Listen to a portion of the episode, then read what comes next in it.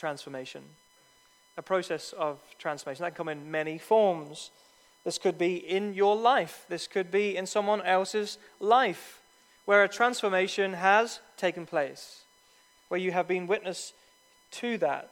They have been changed, or you have been changed by circumstance, by experience and age. It could be many things that have caused such transformation. But really, it is only when you tend to look back in those moments or back on those moments do you recognize such transformation. You recognize where you have come from and where you are now and where you are hoping to go to. And so it is in that looking back that we see the beauty of the change. But I think one of the greatest ways that we see transformation uh, is often in a simple creature in creation. So we see transformation in creation. And I just wanted to show you this picture because this flagged in my mind. From this little creature called a caterpillar, we see here from this picture this incredible transformation in this creature's life as it takes a new form.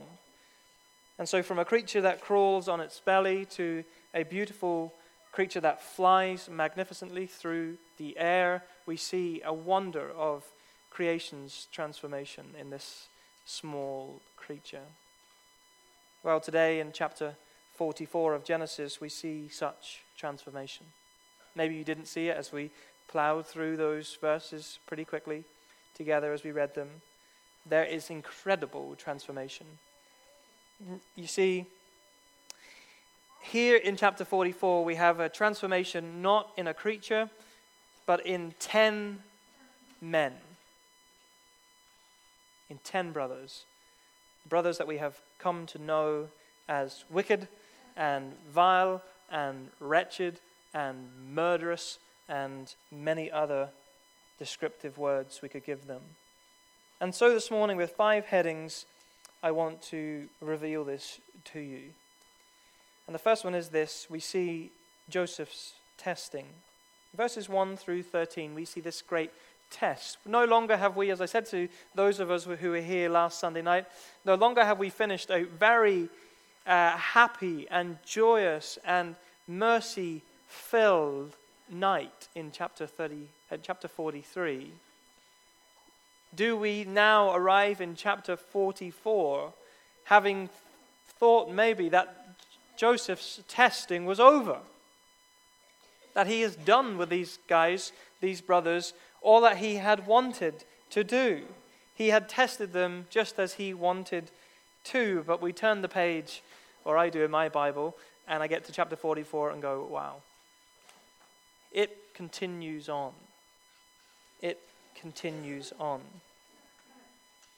So, after a party like no other, and while the brothers sleep off that party, Joseph hatches a plan.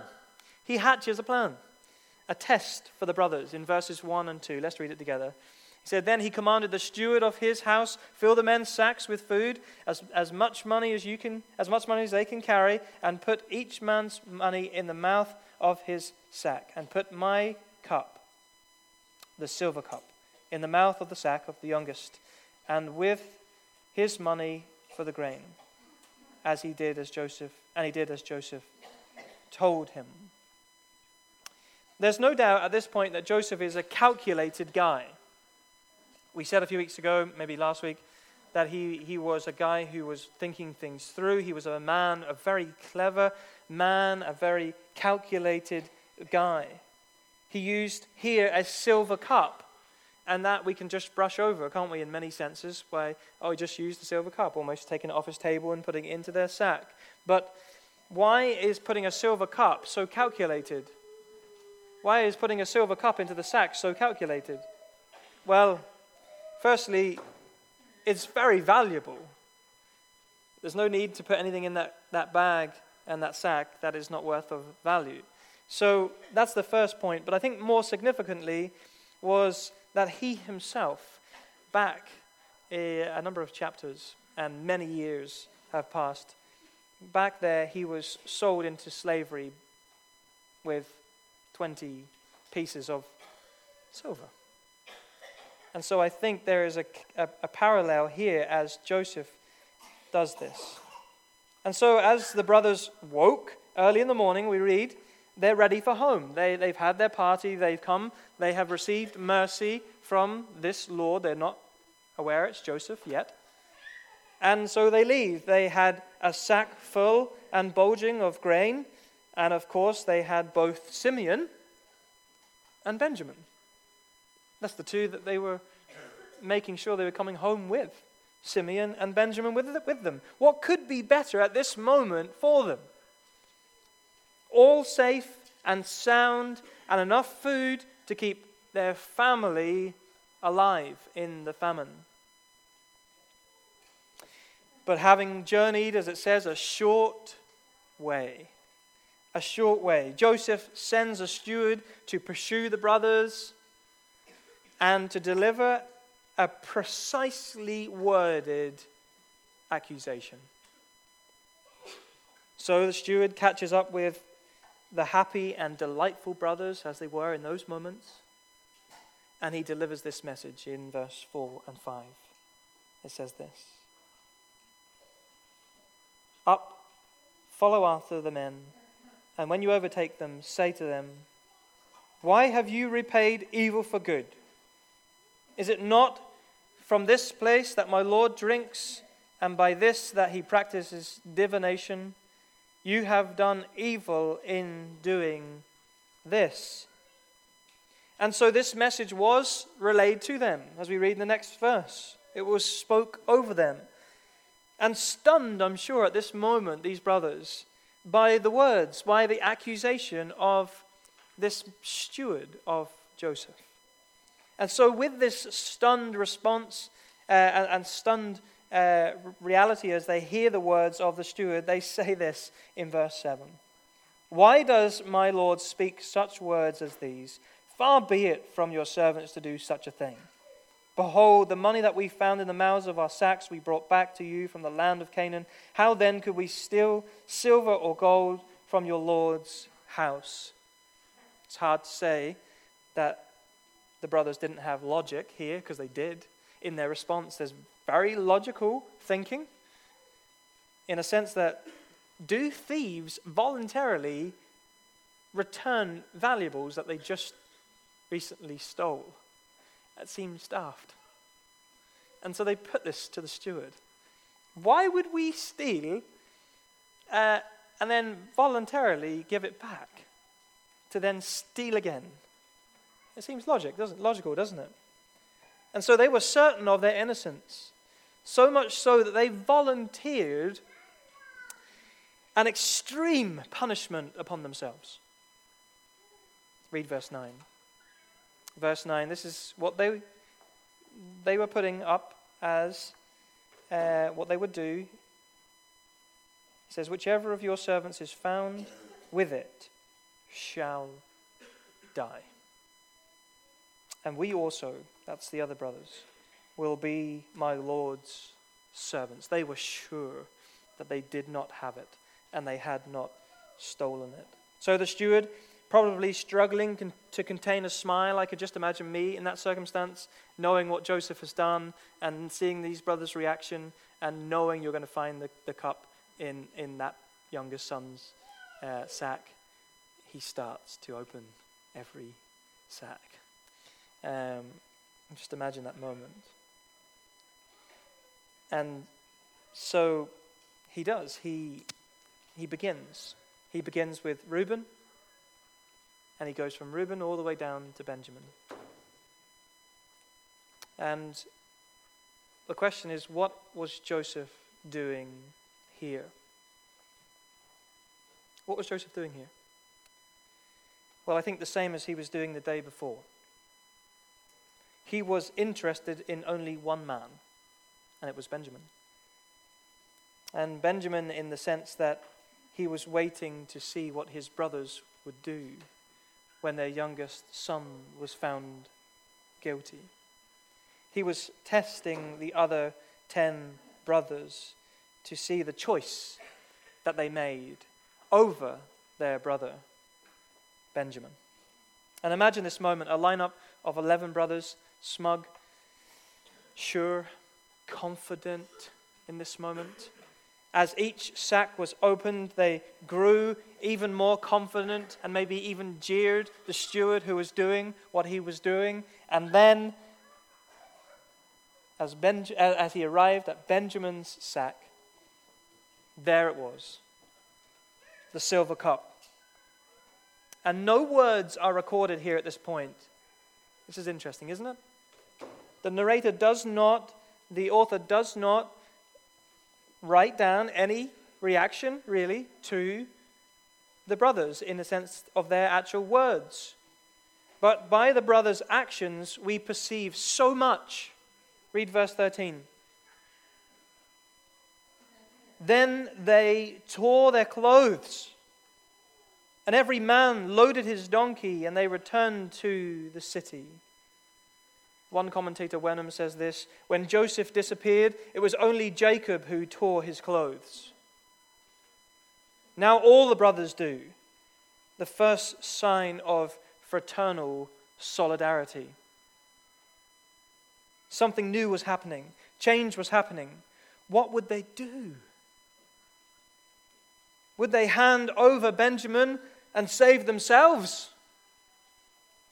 No. They were not going to abandon their favorite or their father's favorite, favorite son. They were not the same men they were before when they sold Joseph into slavery. And so they tore their clothes and they went back to Egypt with tears running down their face. And so we arrive at the second point. We see Joseph's accusation in verses 14 through 17. Joseph hadn't left for work yet. He was still at the house, he was still there. And notice something here. It says this They fell before him on the ground. This gives us a sense of their groveling submission to the Lord in lowercase l. That's Joseph.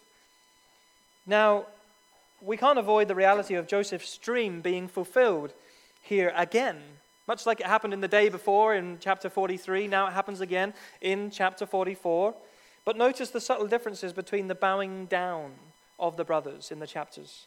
In, ver- in chapter 42 and 6, it says Joseph's, Joseph's brothers bowed before him. In chapter 43 and 28, we read the brothers bowed their heads and prostrated themselves. And then in chapter 44 and in verse 14, which is where we are today, it says the brothers, they fell before him. And there's no doubt that Joseph's brothers demonstrated the dynamic fulfillment of Joseph's now 15 or 20 year old dream. There's no doubt about that. The dream was happening in real life, the future was in play. But in their fearfulness, the brothers do not notice can you imagine this? We see it all playing out for us in these scriptures. But yet, these brothers, as they bow themselves down now three times, they do not realize that the dream that Joseph had many, many years ago, that dream that they, they throwed back in his face, uh, is now playing itself out in reality. They're oblivious to all that is going on, and they're unaware of what is to come. But Joseph maintained good posture. He composed himself. He watched his vivid dream play out in front of his eyes. He certainly knew what was happening. He asked if they know another man who can practice divination. And that means knowing the future by supernatural means. Now, we don't know that he actually did practice divination. My guess that he, he wasn't into reading the tea leaves of the day. It just doesn't strike me as that sort of man. But it did say to the but he did say to the brothers, uh, and what he said to the brothers meant that the brothers were in an impossible situation. There was no way out, seemingly. There was no way we we're going to get out of this situation now. There's too much evidence stacked against Benjamin for this. So look at Judah's response in verse 16 as we push through this chapter. What shall we say to my Lord? What shall we speak, or how can we clear ourselves? God has found our guilt. And it says, Behold, we are my Lord's servants, both we and he also in whose hand the cup has been found. You see, with frustrated but honest words, Judah knew that there was no way they could clear Benjamin. The impeccable Lord, the Joseph of the day, had all the evidence that he needed, and the, brother, the brothers, brothers knew it. But in their excruciating pain and in that excruciating moment for the brothers, having just torn their clothes and, and sobbed all the way from uh, where they were back to Egypt, the brothers said something that is absolutely remarkable, as we have just read. Maybe you missed it. In the second half of verse 16, God has found out the guilt of your servants. To be a grasp the enormity of Judah's words in these moments, as Judah admitted their guilt, he understood that it was not Joseph who uncovered it, but God. Benjamin was under their care by admission of their father, yet because of their sins, God had reached for them and exposed them at their most vulnerable. Not only this, but in Judah's declaration of their guilt, he says it in a way that actually that they all accepted that God had uncovered their guilt, their sin. And in Hughes, uh, an Old Testament scholar, said this And since they had all offended together, they committed themselves to suffer together. So they all committed sin together, now they all are committing themselves to suffer together. And how did Joseph respond? Did he crack? Did he stop his line of accusation? No. He adds an excruciating twist in verse 17. And you're sort of saying, Joseph, please, let's, let's just give this up. But he continues in verse 17. It says, Far be it from me that I should do so. Only the man in whose hand the cup was found shall be my servant. But as for you, go up in peace to your father. Joseph pushed and pushed and pushed again to see what his brothers would do with Benjamin. And in this moment, he had recreated perfectly the original group of the earlier betrayal. Can you see it here? This is a recreation of what happened all those years ago. The conditions were perfect for a second betrayal. They were perfect, but at a much more attractive price than 20 pieces of silver. You see, the reward for giving up their brother and sending him on and going home to Canaan was their own freedom. And so, what were they going to do? And so, we arrive here at point three, which is Judah's interceding in verses 18 through 32. Judah's interceding. Judah's steps up to Joseph and says in verse 18, Then Judah went up to him and said, Oh, my Lord, please let your servant speak a word into my Lord's ears, and let not your anger burn against your servant, for you are like Pharaoh himself. In these very moments, Judah intercedes for Benjamin's freedom. He does this in two ways. He gives the backstory to Benjamin's presence in Egypt. So, why was Benjamin there in the first place?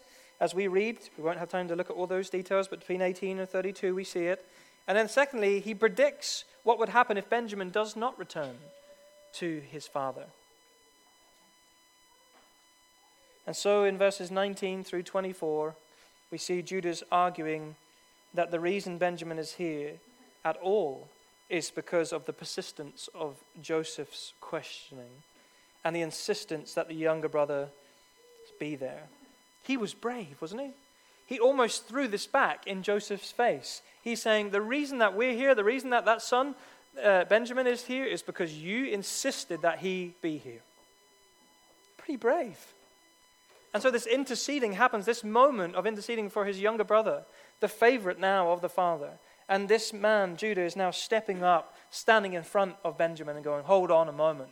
This is happening all because of you. Joseph. And in verse 25 to 29, he recounted his father's fear of losing Benjamin. Oh, how could uh, this possibly happen that they would go back without Benjamin? Yet, as Joseph listened on, he was not only tuned into the emotive reality of his father, but he was informed by Judah of things he never knew. This first thing is this. Firstly, when his brothers abandoned him and went home, he now found out that his father had a heartbroken cry that came out, as we read way back in chapter 37. And it says this Surely he has been torn to pieces. Joseph had never heard this from his father before, but now it is revealed because of his brothers saying what his, father, uh, his father's reaction was to, to Joseph being killed, apparently. Secondly, that the father's cry still echoed and resonated in Judah's life. There's no way that Judah would have said what he said unless it resonated with him, that all those years ago he heard his father say these words and he can still remember them word for word. So Joseph's looking at his brother who once hated him, yet sees a love for his father that he saw, uh, never saw in him before. And thirdly, Joseph now knew that his brothers spoke differently about the sons of Rachel. Remember Rachel, who had two sons, Benjamin and Joseph? And those other brothers, they always spoke bad against those two favorite sons. But yet now Joseph sees in his brother Judah a love for the favorite son that he never saw before. He certainly didn't experience it himself. So there is a transformation happening here. It is taking place in Judah's life, it is taking place in these ten brothers' lives. And this is happening all before Joseph's eyes. And in verse 32, uh, 30 through 32, we read this now, therefore, as soon as I come to your servant my father, and the boy is not with us, then, as his life is bound up in the boy's life, as soon as he sees that the boy is not with us, he will die, and your servants will bring down the gray hairs of your servant our father with sorrow to Sheol. For your servant became a pledge of safety for the boy to my father, saying, If I do not bring him back to you, then I shall bear the blame before my father all my life. Judah quoted the very words of his father, Jacob, and had made it clear that losing Benjamin was on him. It's on me if he does not come back. The guilt of that would be carried with Judah all of his days. And that the brothers had held to their father's words. Do you see it? as the brothers have now held to their father's very words, and that they had shared them passionately with Joseph in a plea for their youngest brother, showed a monumental change in the life of these ten sons. Transformation has made a difference in the brothers' lives. This covenant community of brothers was now moving forward to loving solidarity. They had repented of their sin before God and before Joseph, as we read. They had been forgiven, the, they had, had forgiven the unfair favoritism of their father, evidently, because they loved their father in a way that they never did before. And so they loved their father and they loved their favorited or his favorited son. And they are willing to pay for him at an immense cost. And so we see Fourthly, Judah's substitution in verses 3, uh, 33 and 34. The transformation was incredible in these men, but now we see it demonstrated even more in Judah's willingness to take Benjamin's place. He was willing to change places with Benjamin. Judah had truly been transformed by the love of God. Well, then, as we think about this, I just want to read a quote. It's on the screen for us by a man called Dr. Barnhouse, American preacher. He's a uh, radio pioneer and writer. And he summarizes it beautifully. And I just want you to follow this on the screen. If you can read that, hopefully you can see it clearly enough, but I'm going to read it here. Here was the eloquence of true love. Love so burningly manifest, so willing, willing to take full responsibility before God Love which thought only of Jacob and Benjamin melted the heart of Joseph. Such love moved Moses to ask God to blot his name out of the book of life. Such love prompted Paul to wish himself accursed for his brethren of only they, if only they could be saved. Judah was transformed by divine love. God was working in Judah's life. He was working in the brothers' lives in both hidden and observable ways. However, Jacob saw in Judah's strong character the one who would bear the covenant line which has uh, been prophesied. That Judah would be the man that we saw, although all of his mistakes in his life, he would be the one who would carry through, that through him and the line of Tamar would come uh, a savior above all of this world. God was working in his life. And in a number of weeks, we will see this and we will read in chapter 49 and 10. I'm just going to touch on it now. It says this The scepter shall not depart from Judah, nor the ruler's staff from between his feet, until the, the tribute comes to him, and to shall the obe- be the obedience of all peoples. Here was the wonderful thing Judah's willingness to suffer for his brother foreshadowed. It foreshadowed substitute atonement of his ultimate son. Let me say that again. Judah's willingness to suffer for his brother foreshadowed the substitute atonement of his ultimate son.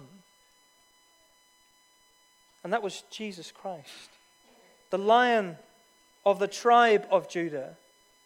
And so, with this, I want to finish, and it is this final point that there's transforming going on here. We must never underestimate the transforming grace of God.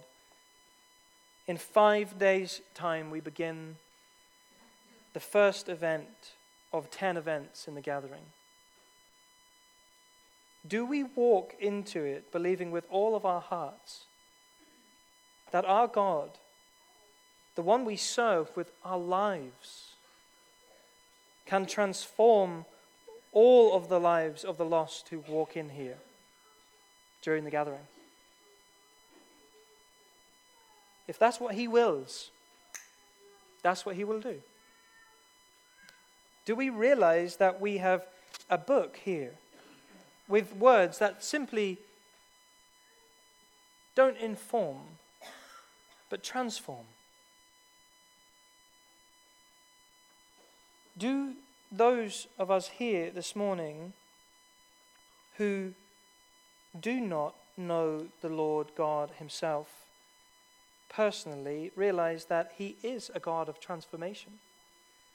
He is a God who deals with those who seem utterly lost and bring them in to be absolutely found.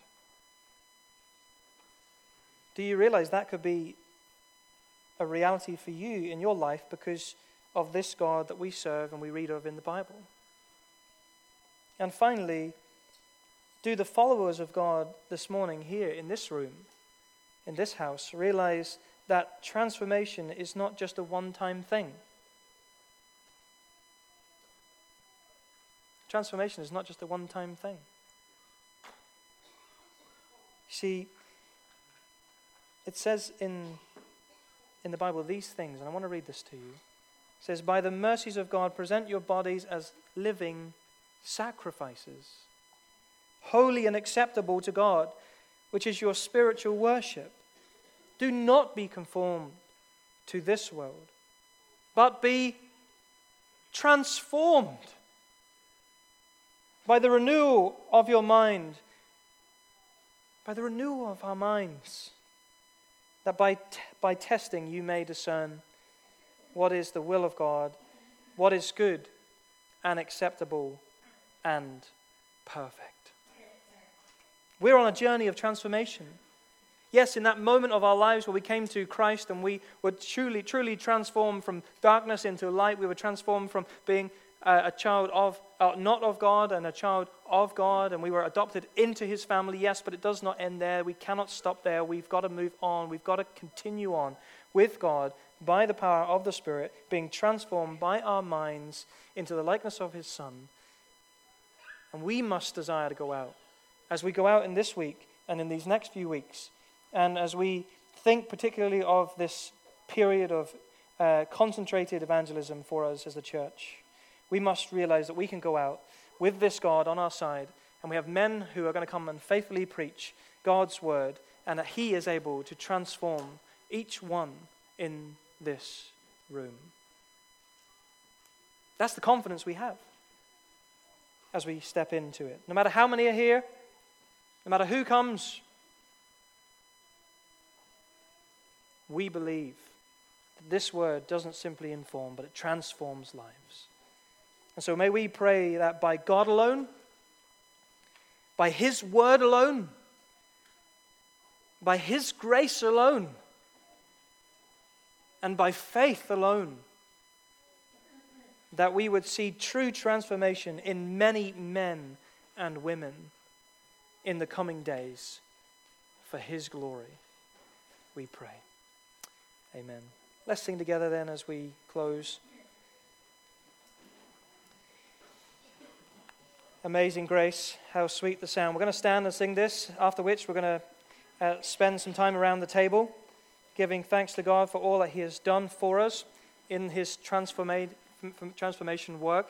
All of those uh, who believe can take part of the table. All of those who do not know the Lord Jesus Christ as your personal Savior, please stay and just let the emblems pass you by. If you have to leave, then make, make your way out during this hymn and we'll greet you at the door uh, and we'll say goodbye to you. But let's stand now and let's sing Amazing Grace. Thanks.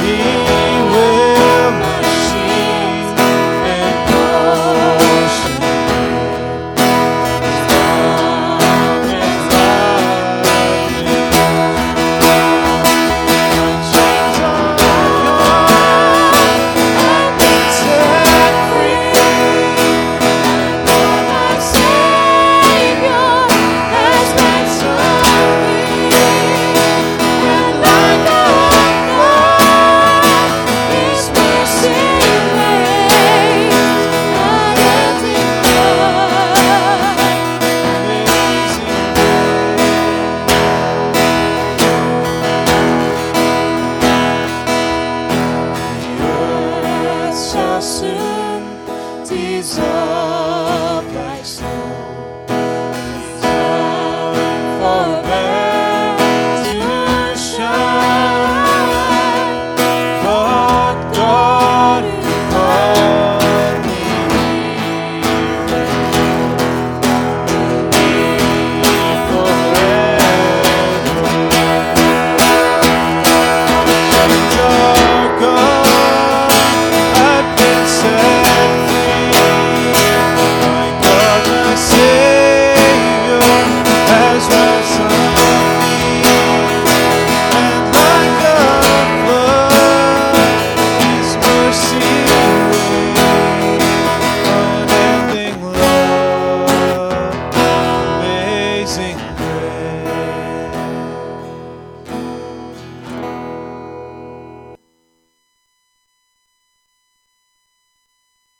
To the table, then uh, turn to Romans 6, please, uh, just as we continue.